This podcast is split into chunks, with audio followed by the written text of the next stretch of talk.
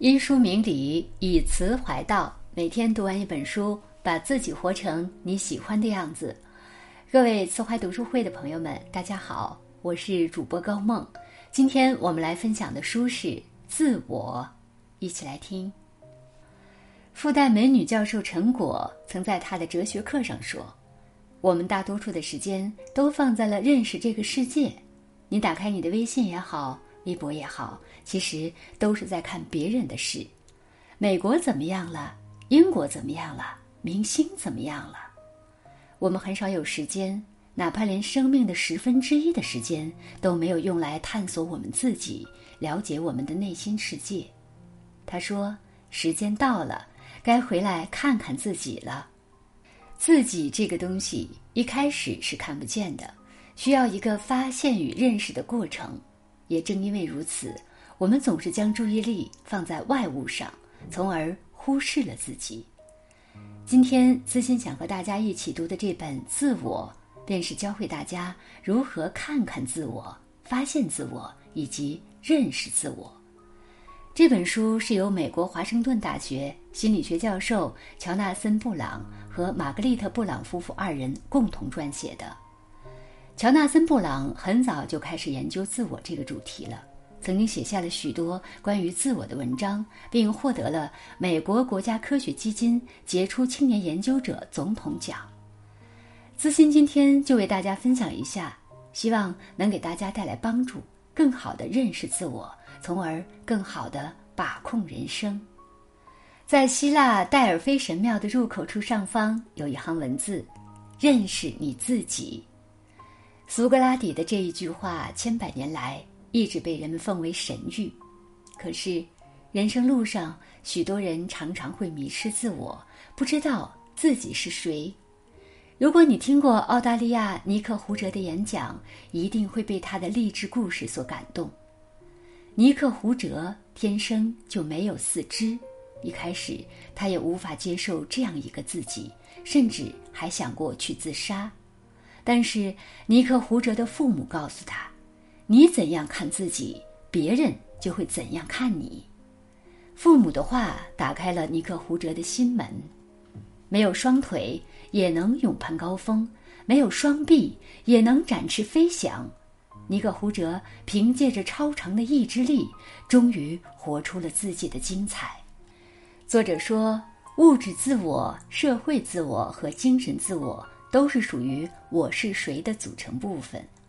物质上，我们的身体、财物、文学作品等；生活里，我们所拥有的各种社会地位和所扮演的各种社会角色。精神上，我们所感知的愿望、态度和观点等，都可以定义出我是谁。在这些自我里面，有积极的自我，也有消极的自我。无论好与坏，都属于自我的一部分。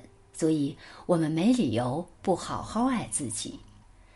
一个人只有正确认识了自己，了解了自己的优点和缺点，知道自己想要什么，才能坦然接受。不完美的自己，资心也认为，认识自己是通往成功的第一步。只有知道自己是谁，认清自己的本心，摆正自己的位置，才能过好一生。不要害怕自己不完美，就看你能不能在人生的道路上不断认识自己，让自己更坚定，让自己不抱怨这个世界。知人者智，自知者明。真正的人生从认识自己开始，在追求成功的道路上，每个人都会为想要成为什么样的人而努力奋斗。可面对困难时，有些人会愈挫愈勇，有些人却很容易放弃。这是为什么呢？作者说，只有高自我效能感的人才会相信自己有能力去克服困难，实现目标。而低自我效能感的人却会怀疑自己的能力，不相信自己能够达到目的，从而选择放弃。所谓自我效能感，就是指一个人对自身能否利用所拥有的技能去完成某项工作行为的自信程度。简单来说，就是个体对自己能够取得成功的信念，即我是否能行。曾经在网上看过一个故事，孙林在一家电池厂打工，月薪两千多，日子重复而又单调。他不愿意一辈子这样活下去，于是立志要成为一名程序员。为了掌握一名程序员的基本技能，孙林报名参加了一个软件培训班。十五个月后，他顺利学完所有课程，实现了人生当中第一次职业转型，月薪四千元。接着，孙林又通过自考完成了深圳大学的专升本课程，成功实现了他人生当中的第二次飞跃，月薪过万。随着自我的提高，孙林更加相信自己，甚至后来还实现了第三次、第四次的飞跃。如果有一天，当你面临人生当中又一次抉择时，你是否也有像孙林一样打开另一扇窗的能力呢？自信认为，真正聪明的人绝不会仅仅只停留在原地，他会不断的学习，保持精进，提高自己的能力，顺利掌控自己的人生选择权。很多时候，我们都以为成功的人是因为特别幸运，实际上是因为他们面对困难时的坚持。因为有些时候，不是看到了希望才去坚持，而是坚持了才会看到希望。作者说。自我效能感最好的诠释就是：即使我现在不懂，却不代表我以后也不懂。人生本身就是一种自我完善的过程，成长便是自我修复和提升的过程中必不可少的一件事情。无论是生活还是工作，我们都要有一个长远的规划，不断的打磨自己。只有不断的成长自己，你才会变得更有力量，也才更有底气。直面你的人生，人生之路总不会是一帆风顺，有上坡路也会有下坡路，总会遇到这样那样的困难，总会有很多不确定的因素让人陷入逆境。这时候一定要学会自我调节，不能自乱阵脚。如果连你自己都处于慌乱之中，那么也就没有希望了。在书中，作者将自我调节。划分成三个过程，分别是目标选择、行动准备和一个行为控制路环。所谓目标选择，就是说，当我们遇到逆境的时候，要学会反思自己当初设定的目标是否设置合理。在作者看来，适当降低目标并不是坏事，反而可以催生出积极期望，增强原始动力。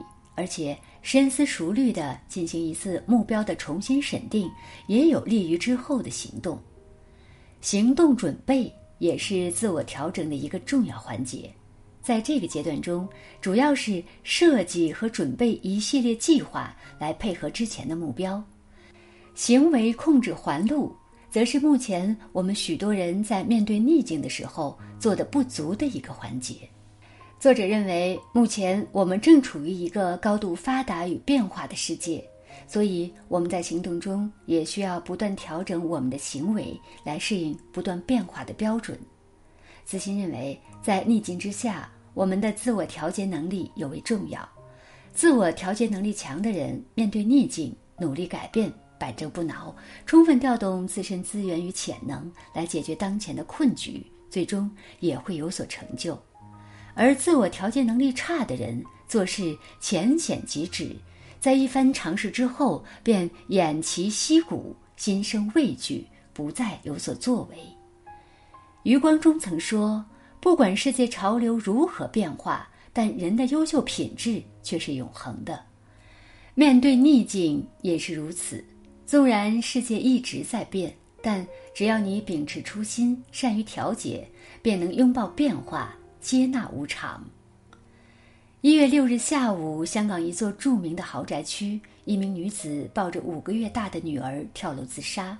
她叫罗丽丽，年仅三十四岁，是郭晶晶的好友。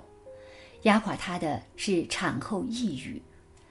近几年，来自网络报道因为抑郁症跳楼自杀的人已经数不胜数。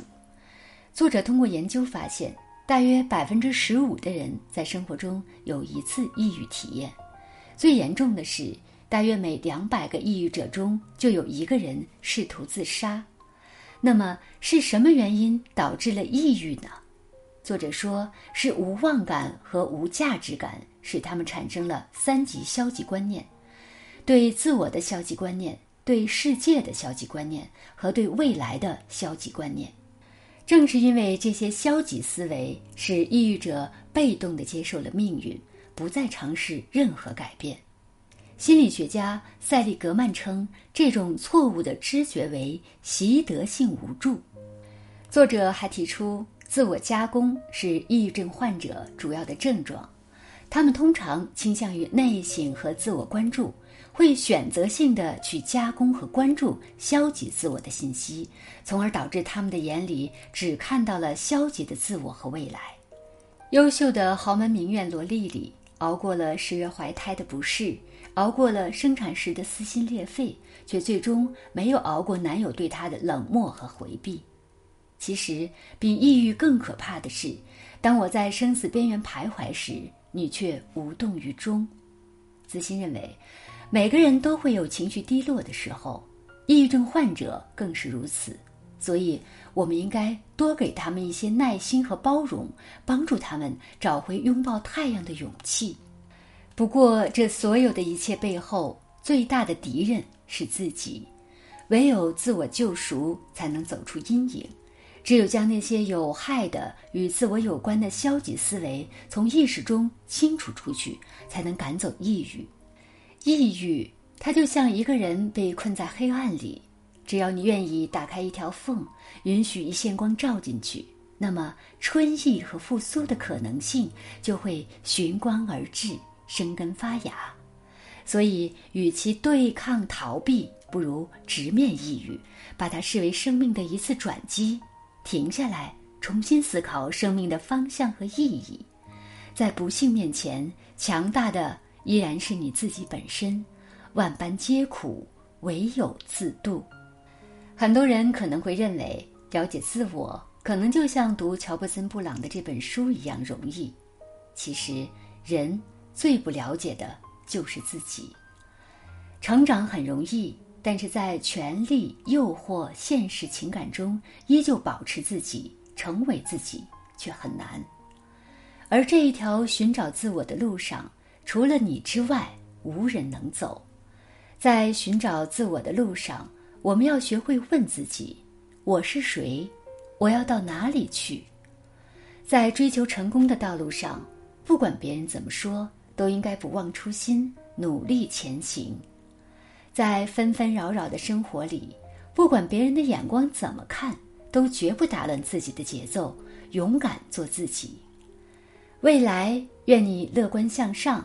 成为更好的自己，不是为了取悦这个世界，而是为了用自己喜欢的方式取悦自己。相信自己，你也可以光芒万丈。好了，今天的分享就到这里。人生最大的捷径就是多读好书。如果您喜欢每天一本书栏目，欢迎拉到文末海报，关注慈怀书店。这是一个专推好书的公众号，每天和你分享各领域的好书，帮你打开知识边界。也欢迎分享到朋友圈，让更多读书人加入。